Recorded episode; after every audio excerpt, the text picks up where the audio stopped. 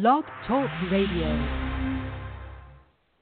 Welcome to Liberty and the Law, the podcast series that examines the critical elements of a strong legal defense in criminal cases.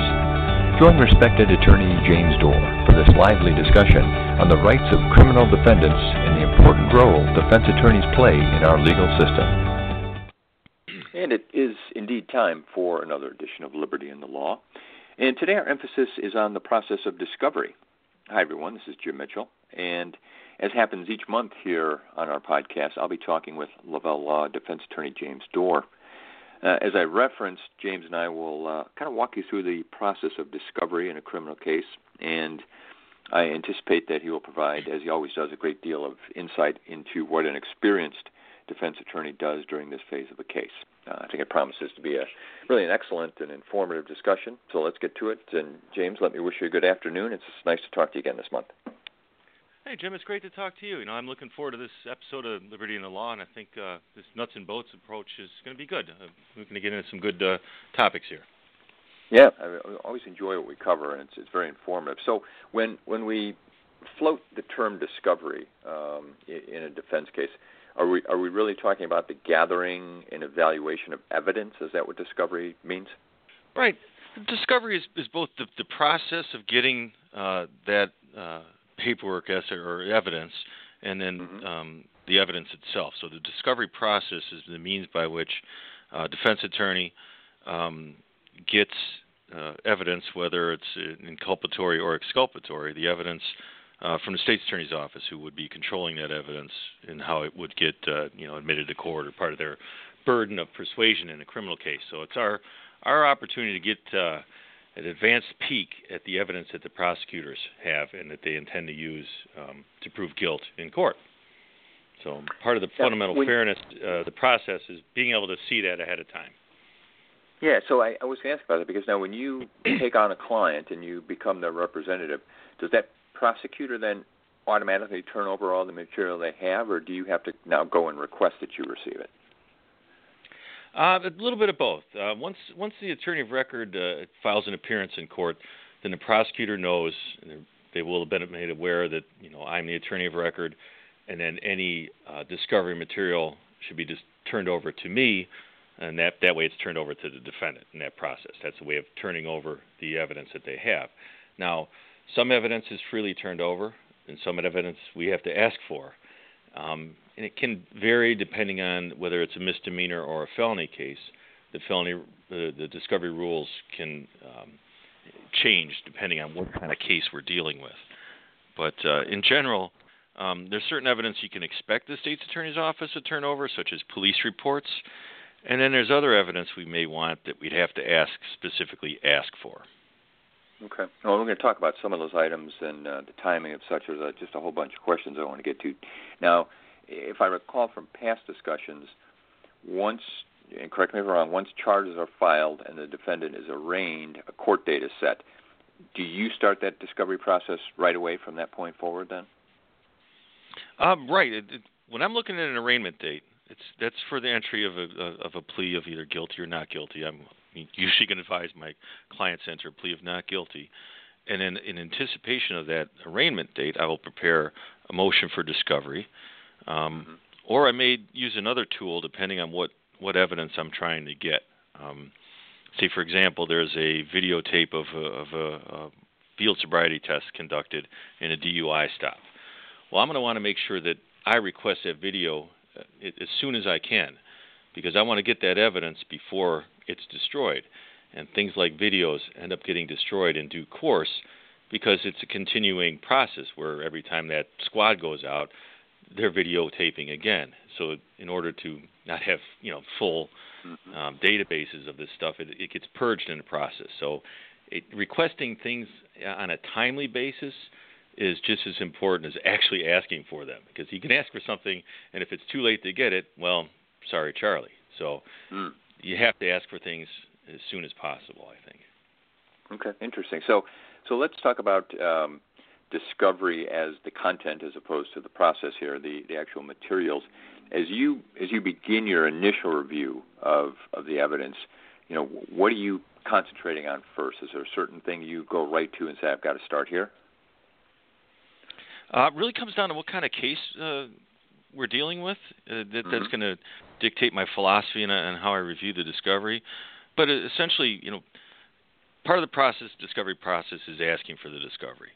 And I'm going to mm-hmm. review that discovery that I've received to see if there's anything else I should ask for. You know, is there a is there a hint at something in the police reports that I want to see, you know, further evidence of? Um, but after that process is done and discovery is complete, then I'll be reviewing what I have, which is going to be um, you know, put on the record at court. The state's attorney will say, "I have tendered all discovery to the defendant." Okay, so now we're knowing this is what we're going to deal with. This is the evidence the prosecutor wants to use at trial. Then it starts our process of review in preparing that defense. Okay, what is our strongest defense? Does the evidence help me? Is there, you know, is is there anything I need to get, um, you know, further evidence of, or you know, that that's the process of how can I mm-hmm. um, make my case. Okay. And you, I want to follow up on something you just said there now as well. You, you said, is there more evidence I can get? Uh, would you at times use a subpoena process as you're in this phase of the case if you think there's something out there that, that you want to get or preserve, as you mentioned earlier? Right. Uh, subpoena process can be important.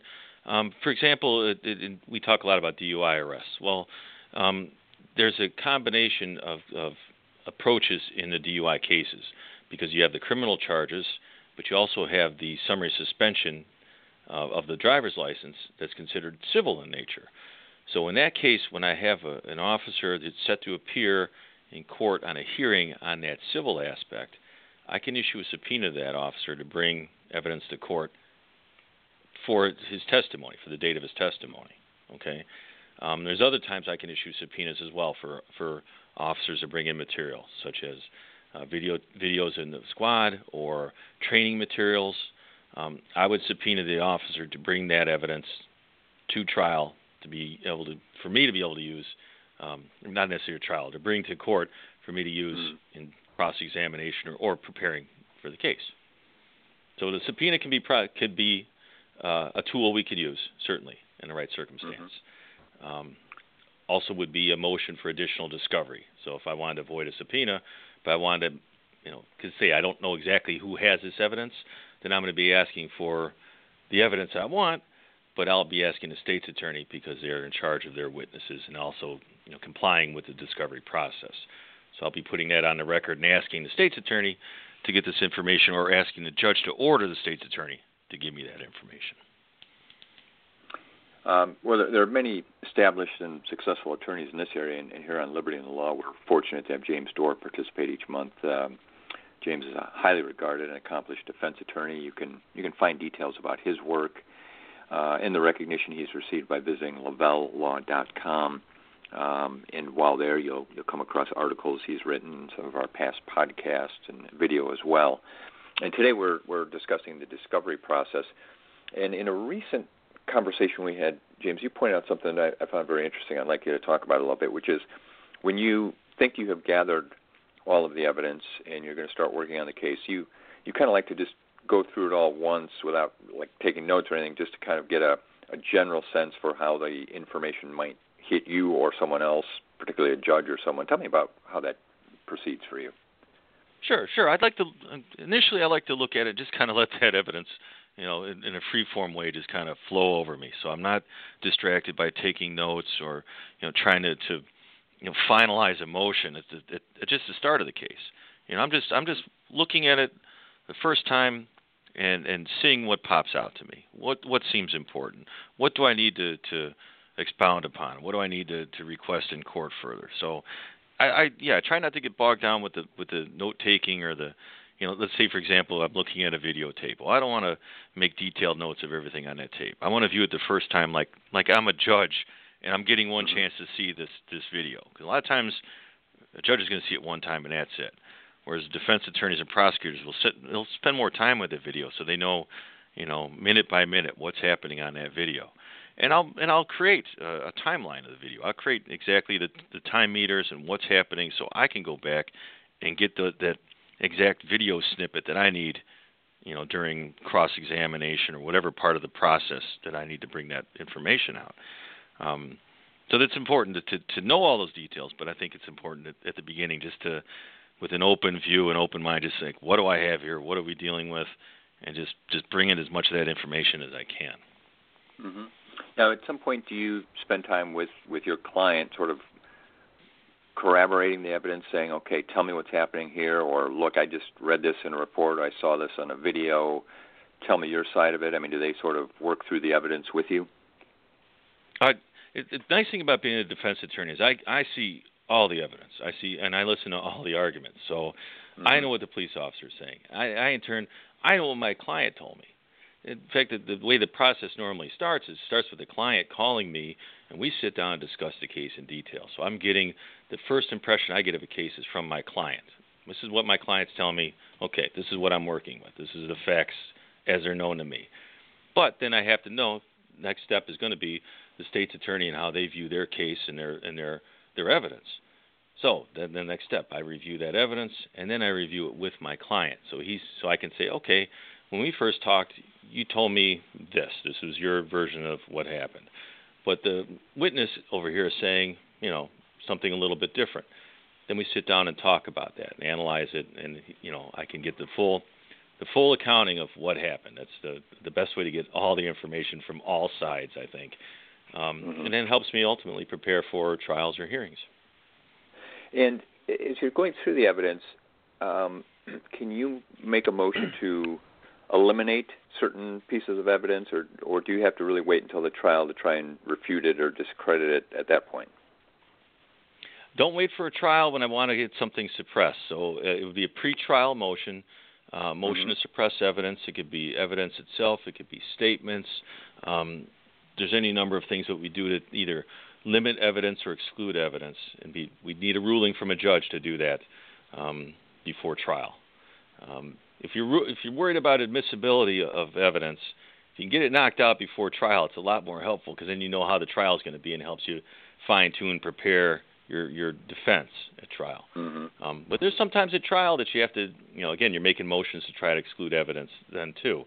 Um, different process at trial. So I think what you're what you're talking about is a pretrial uh, motion that we would file to try to limit um, the evidence that would be admissible in court. We've got about a minute or so left here, but I want to go back to something you mentioned earlier, which, if I heard it correctly, is in the process. Um, you know, you are not only looking at what's there, but maybe considering what's not there. Is that is that kind of an art form in in your uh, line of work? Is to be able to look at something and say, you know, I I see something missing here. I've got to go out and kind of fill in the rest of these pieces. I think that's what attorneys do in, in the criminal cases in general. We develop a sixth sense as we deal with cases, both prosecutors and defense attorneys. Um, there's there's something that if it's missing can speak louder than if it's uh, that, that evidence that's there in front of you. So, yeah, it comes with experience and, and what to look for. Um, but you know, what what is missing can be at times just as valuable as what's actually there in front of you. Mm-hmm. So this whole discovery phase then ultimately is what leads you up to trial. Trial trial would be the next phase after you've gone through all this. The next step would be either pre-trial motions or trial. Um, mm-hmm. But again, we we want to see the discovery ahead of time to prepare that next phase. So, discovery is step one. Step two is okay. Now, what do we do with this evidence that we have? You know, what do I need to file? How do I best represent my client? Okay. Well, that probably is a great breaking point for us then as we uh, move out of the discovery phase. And we'll end our conversation here. Leaves us with a great deal to discuss in future podcasts concerning uh, other motions, the trial itself. Quite a bit we cover with Attorney James Doerr, so I'll look forward to having him back with me again, and we'll uh, enjoy conversations with him in future episodes. Uh, plenty more for us to talk about. We hope you'll join us for each of those conversations here on Liberty and the Law. Thank you for listening to this edition of Liberty and the Law. To learn more about defendants' rights, call attorney James Doerr at 847 705 7555 or visit lavellecriminallaw.com.